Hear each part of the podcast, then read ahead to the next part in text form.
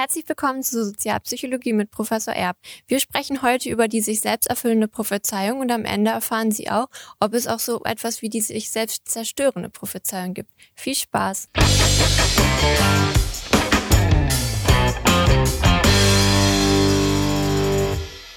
Guten Tag, Herr Professor. Ja, hallo Judith. Ich habe ja gerade im Intro schon gesagt, dass wir heute über die sich selbst erfüllende Prophezeiung sprechen wollen.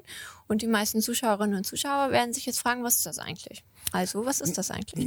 Ja, also wie das Wort schon sagt, äh, eine sich selbst erfüllende Prophezeiung ist ein Phänomen, bei dem die Prophezeiung selbst dazu führt, kausal dazu führt, äh, dass am Ende das eintritt, was vorhergesagt worden ist. Im Grunde gibt es eine Rückkopplung zwischen der Vorhersage und dem Ereignis selbst.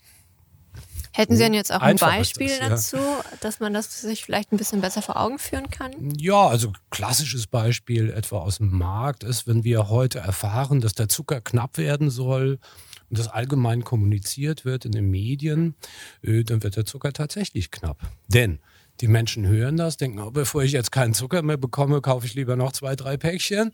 Äh, und äh, auf der Grundlage verändert sich das Verhalten der Menschen und äh, dann wird der Zucker tatsächlich knapp, weil viele Menschen den Zucker einkaufen.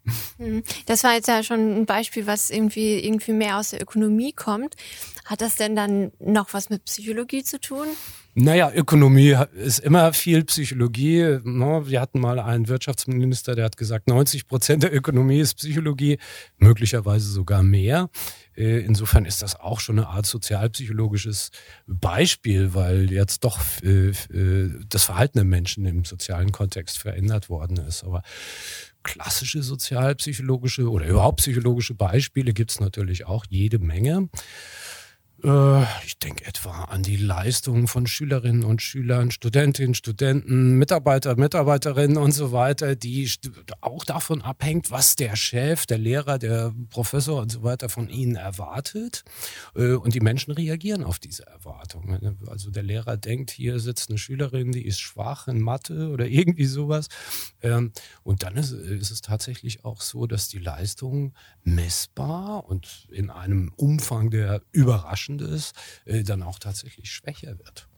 Oder wir haben es mit Stereotypen zu tun, dass wir bestimmte Menschen auf eine gewisse Weise ansprechen, mit denen kommunizieren und die dann so reagieren, wie wir mit unseren Stereotypen in diese Situation hineingegangen sind. Also zum Beispiel das Schönheitsstereotyp. Man erwartet, dass die sozial kompetent sind, freundlicher sind, die hübschen, die schönen, also physisch attraktiven Menschen.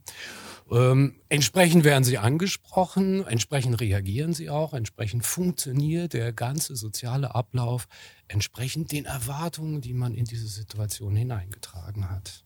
Insofern sind das auch sehr starke Effekte eigentlich.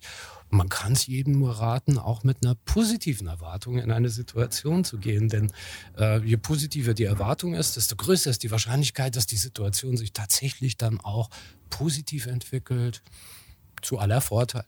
Okay, dann haben wir jetzt ja schon gelernt, was die sich selbst erfüllende Prophezeiung ja. ist. Funktioniert das dann auch umgekehrt? Also ja, ja, das sind also die Prophezeiungen, die sich sozusagen selbst zerstören. Äh, solche Phänomene gibt es natürlich auch. Ähm, wenn wir erwarten, dass ein Attentat verübt werden soll, dann werden die Vorsichtsmaßnahmen, die Vorkehrungen erhöht, es wird stärker kontrolliert und so weiter. Und auf der Grundlage kommt es am Ende gar nicht dazu, dass das Attentat tatsächlich ausgeführt wird was möglicherweise stattgefunden hätte, wenn äh, die äh, Vorsichtsmaßnahmen nicht erhöht worden wären. Aktuell wird ja auch diskutiert das äh, Brexit-Referendum aus dem Jahr 2016, wo also die Vorhersagen waren, dass die das nicht durchgeht, dass die Briten also gegen Brexit stimmen würden und was dann wohl dazu geführt hat, dass viele, die gegen den Brexit waren, eben nicht zur Abstimmung gegangen sind weil sie dachten, ist eh gelaufen, ist eh sicher und so weiter. Und am Ende hat, haben dann die äh, Brexit-Befürworter knapp gewonnen, weil viele, die dachten, ich bin gegen den Brexit, aber ich muss gar nicht mehr abstimmen, einfach nicht zur Abstimmung gegangen sind. Auch so ein Beispiel für eine sich selbst zerstörende Prophezeiung. Okay, das war's dann für heute schon. Vielen Dank, dass Sie meine Fragen beantwortet haben. Und bis zum nächsten Mal. Ja, gerne, Judith. Auch Ihnen zu Hause ganz herzlichen Dank fürs Zuschauen. Wenn Sie mögen, lassen Sie uns einen Daumen da, abonnieren Sie den Kanal, nutzen Sie die Kommentarfunktion und wir freuen uns auf das nächste Video. Ciao.